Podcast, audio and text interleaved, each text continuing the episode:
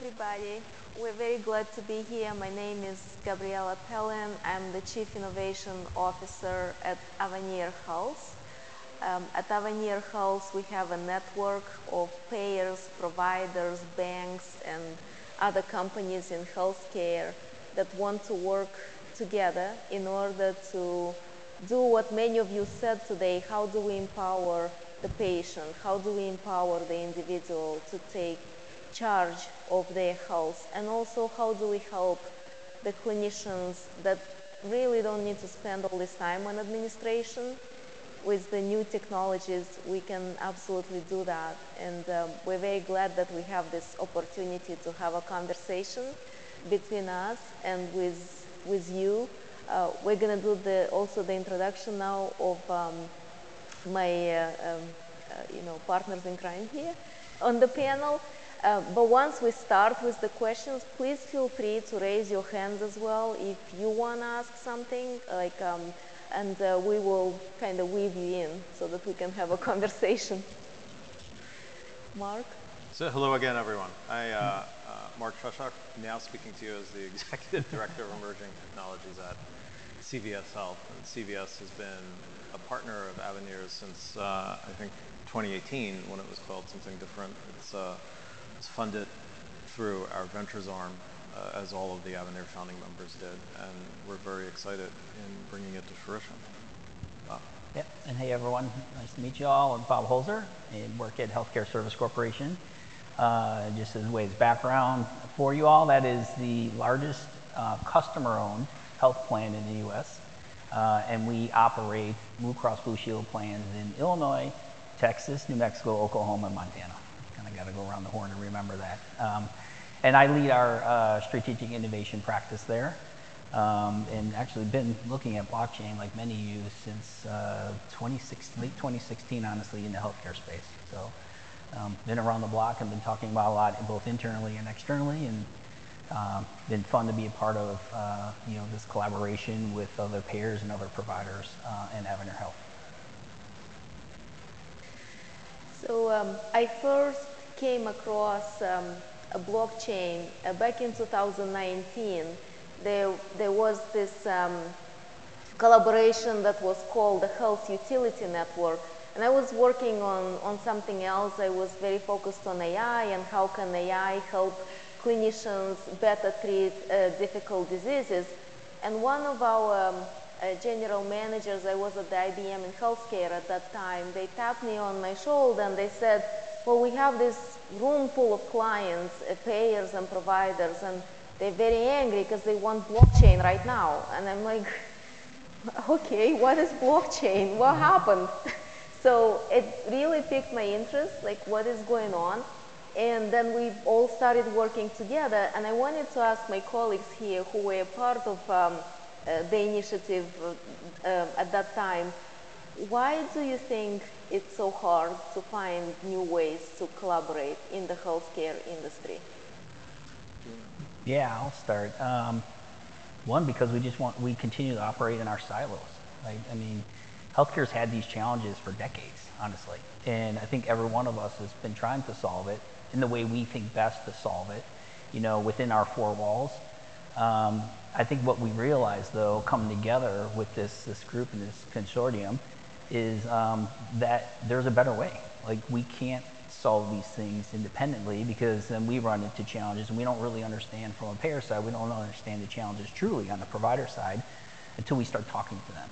And so this afforded us that opportunity to sit at the same table, hear the challenges, you know, each of us is having and realizing like, it's really the same problem, just from a different angle. And, and we can think differently about it. You know, how do we reimagine healthcare, you know, not in the way that we would traditionally think about it, but in, in a new kind of, um, you know, digital transformational type of way.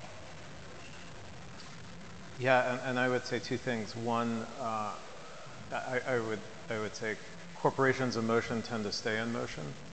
And the other is what I'll call the small dollar problem. So that if we, you know, we have years of momentum behind us uh, around specific ways of solving specific pieces of our business, and it's very hard to, to, to get, you know, well-meaning folks within our organizations to think differently about that, to change direction, to even consider changing direction.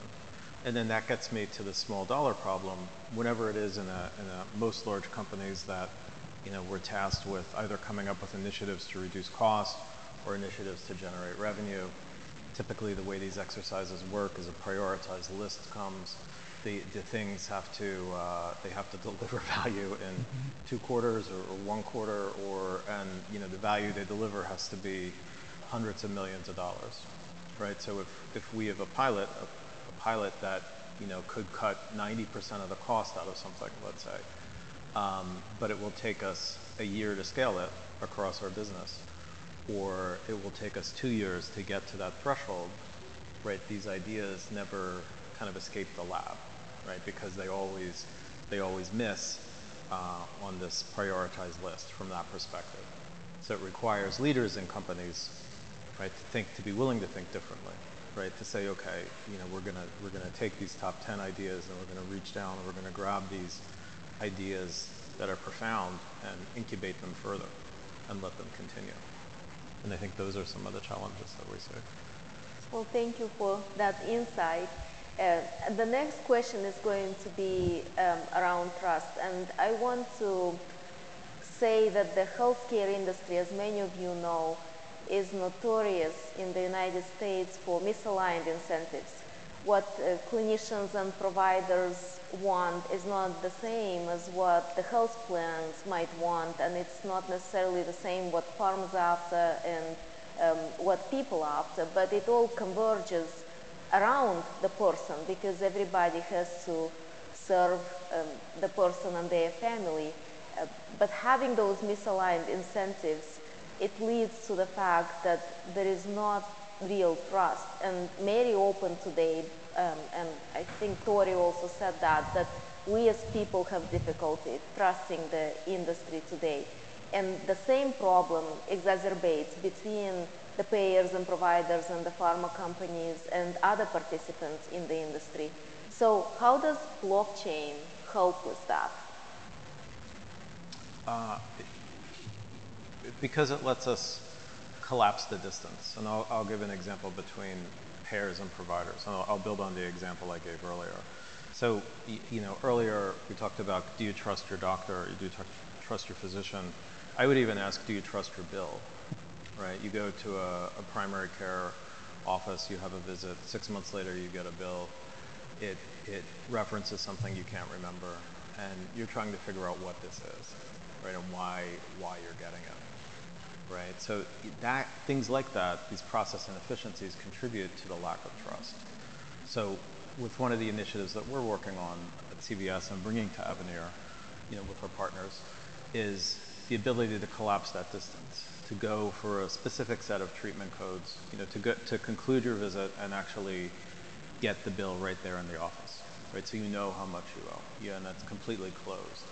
And that that small step Right? Even that little thing improves patient satisfaction tremendously. They trust the process more because they're not getting these cryptic things months later uh, referencing procedures or tests that you know they, they weren't even sure that they had.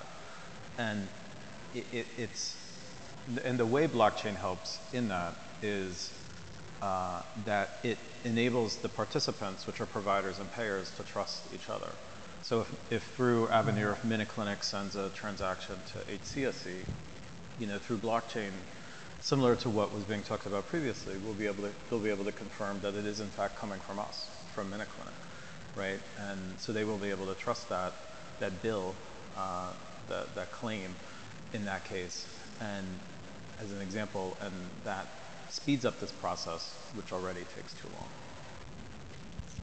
Yeah, I don't know if I can add on to that. I want to, there's there's this aspirational use case though I want to bring up because I think I think it's going to help with trust and, and help it go a long way. And that's uh, you know so blockchain as you can know as you know is very good at um, use case around track and trace.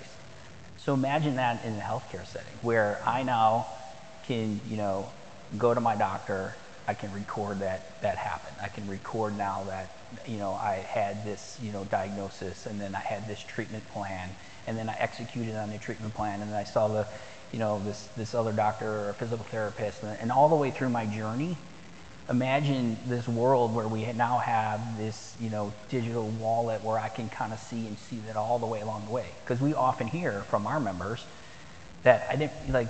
Wait a minute, I don't think I had that procedure, but they're confused because they didn't, you know, they're like, well, did they prescribe that to me or did they not? And now I'm getting billed for it. Should I be paying for this? Like, I don't understand that. And if you just are transparent throughout the journey, like I think that that alone to your point, like it, it's connected to the payers and the providers. Everyone's on the same page, and then you, as a consumer of that, know that that's happening, and you, you can recognize it because you know it's happening in the moment, and you can kind of verify it all the way along the way as well. So. Thank you.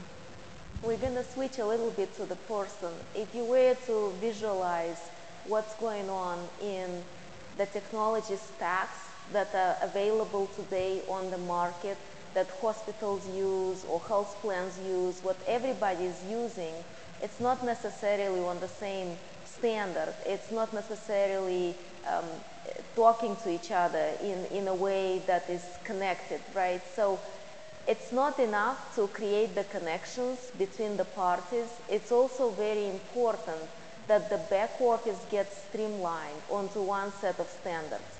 We do have a lot of work around FHIR. A FHIR is a communication protocol, so that is goodness. Um, but beyond FHIR, we also need to make sure that the technology stacks are somehow standardized in a way, um, because if we keep having this disconnected, kind of siloed, different technologies deployed in different databases and in different centralization methods and so on, and none of this talks to each other and interoperates with each other in a certain way, then how are we going to help the experience of that individual and their families? Um, how are we going to focus on them since we have to spend so much money maintaining those systems that are disconnected and keep adding on top of them more and more to try to make those systems to talk to each other? Do we really need to go that route? or do we need to be more focused on the person and their family and reimagine the back office? So um, I'm going to ask um, Mark and Bob to talk a little bit about use cases that are focused on the individual and how does that transform the experience? Yeah, yeah, absolutely. So, you, you know, I'll, I'll, build upon the example I just gave around uh, the, real-time adjudication. So take that a step further, uh, you know, consider what I talked about this morning, digital IDs, digital driver's license. So now imagine you go into a doctor's office, let's say a MinuteClinic, a CVS MinuteClinic, an urgent care facility. You have a digital driver's license, something issued by from a state. You're able to use that to check in to the clinic, right, the doctor's office.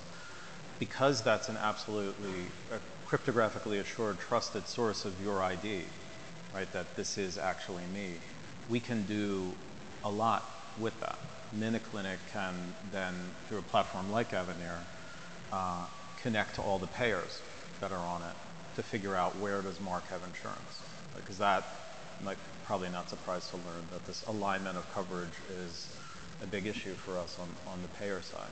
So because we're enabling this cryptographically assured digital ID on the front, we're able to resolve problems on the back. We're also able then, you know, to use that ID uh, ultimately once this once this propagates to, to resolve the issue of duplicate entries, right? Like I, I may go to one clinic and they may have me as Mark Treshock, another may have me as Mark A. Treshock, another may have me as Mark with a K, A. Treshock, right? And within Epic or Cerner or whatever we have, sometimes those things, uh, they create duplicates, right? So back to your point about does the person know what procedures they even got, some of that can be attributed to these duplicative records that get created. Uh, and this isn't even considering the ones that are created nefariously, right? So, you know, incorporating something which is coming anyway, right, digital ID, into the very, very front end of healthcare at the provider's office can simplify things for the provider and the patient and help collapse the distance with the back end. Um, that's good. You're in? yeah, I agree. I mean, we're all, all talking right, about right. yeah. okay, so now that we've talked a little bit about um, this digital fabric, so to call it, that is going to connect but also transform the back offices of the payers and providers. Um, let's talk a little bit about um, sh- the sharing, how this could be a sharing economy, right? Because now having this type of infrastructure and collaboration services, it means that the payer or the provider doesn't have to carry the burden of the administrative cost themselves. So Bob, why don't you start this one? Do you have any examples? Yeah, I do. And, and so I'm in innovation, so I like to be visual. And so let's uh, kind of put you in the shoes of probably something that happens to you to every day. And I'd love to hear, or not every day, but you know, anytime you go after some large treatment, like let's just say knee surgery, um, you know, maybe three weeks after you've had that procedure, uh, you get a letter. Let's pretend this is a letter. Comes in snail mail, and you open it. It's from your your health plan, and they're asking you questions like, I see you had this knee, knee procedure. Um, do you have secondary insurance?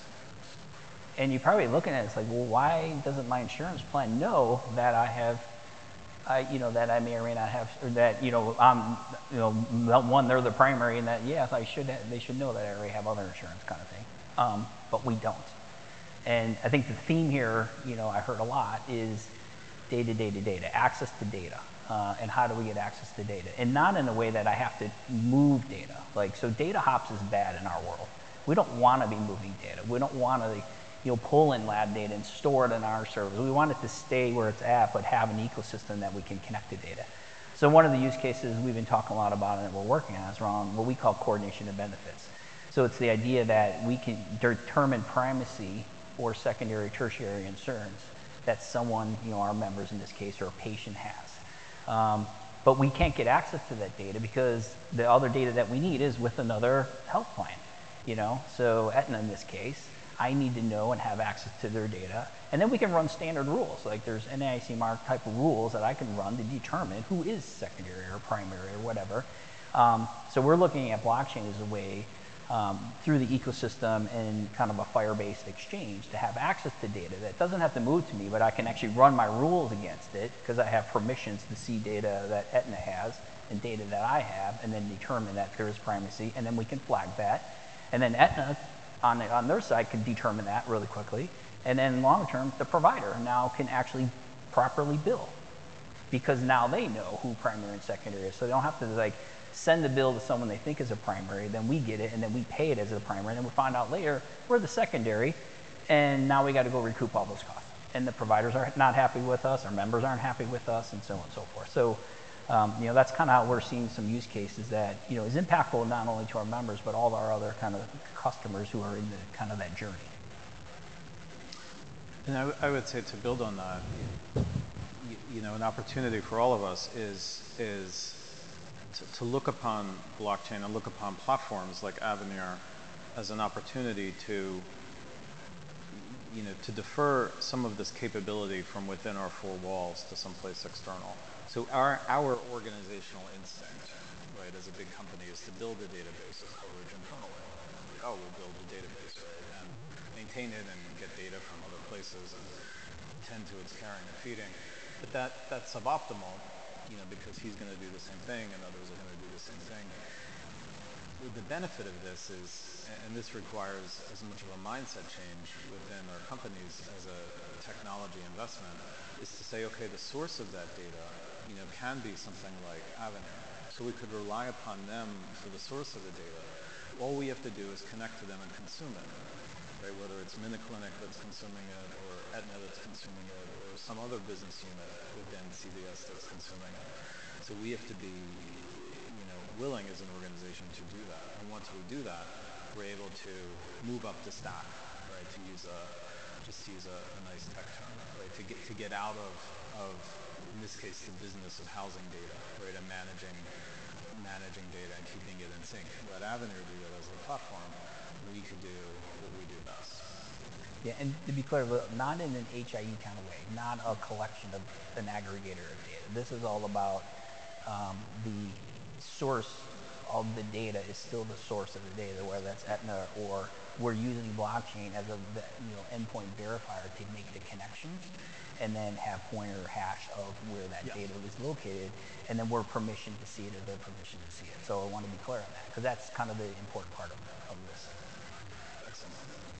Yes, absolutely. We had a lot of debates of, um, and somebody presented today and they talked about Web 2.5 where you need to do some centralization before you move to decentralization. And in our case, it was very important for all of our network participants to keep ownership of their data. So although we manage it and um, we are the operator of the network, we don't actually see the data. The data is just moving between the authorized parties based on the handshake that blockchain provides. Um, so I also wanted to ask you, how does this accelerate digital transformation at your companies? Because many of the people sitting here are going through digital transformation, especially after the COVID. This accelerated a lot. Uh, would you guys comment? I'll build on the example I just gave, right, where it, it, it gives us the opportunity to offload some of these tasks to the Avaneer platform itself. Right? Like we don't, in this case, we wouldn't have to build an internal database or data lake to contain this data to house it. If we're able to connect to Avaneer and, and you know, use this federated model of data sharing. So things like that um, make it easier for us to make progress, right? It lets us, lets all of us kind of go up the stack, right? To think about other problems um, beyond simply aggregating the data or getting the data that we need to solve the thing that we need, the other example I gave around real-time adjudication that has tremendous benefits for the patient, but it also has operational and financial benefits for us as a company. Right? If we, if the individual pays before they leave the office, you can imagine that the write-off rates for that population go down considerably. Just as an example, there are third-party fees that can be avoided because we settle that claim uh, kind of immediately. You know, and that right now in a small way, will hopefully become a big way, can fuel uh, it pays for itself. It pays for innovation, right? Because the application is saving money as we deploy it, right? Paying itself forward uh, for continued work. Uh, so those are two those are two opportunities. Yeah, and kind of similarly, we're, we, we think about it, you know, if we're continually making these investments on our internal system, like Gabby likes to say, the back office, but that's not really making the difference. What if we shifted that investment to, you know, growing a network like this because we can make better connections across our uh, other payers, other providers, and then we can focus a lot on the experience. So the, the digital endpoints and the digital channels that we want to bring to our, our, our members, even to our providers in a new and different way, improve that experience because now we have better access to data that we didn't have before. So that's kind of the way we're thinking about kind of shifting, you know, the dollars don't go away. We need to invest in something, but and we want to rather invest in something that has a long-term viability and, and being successful instead of just trying to solve it all internally. Well, thank you both. Any questions from the audience?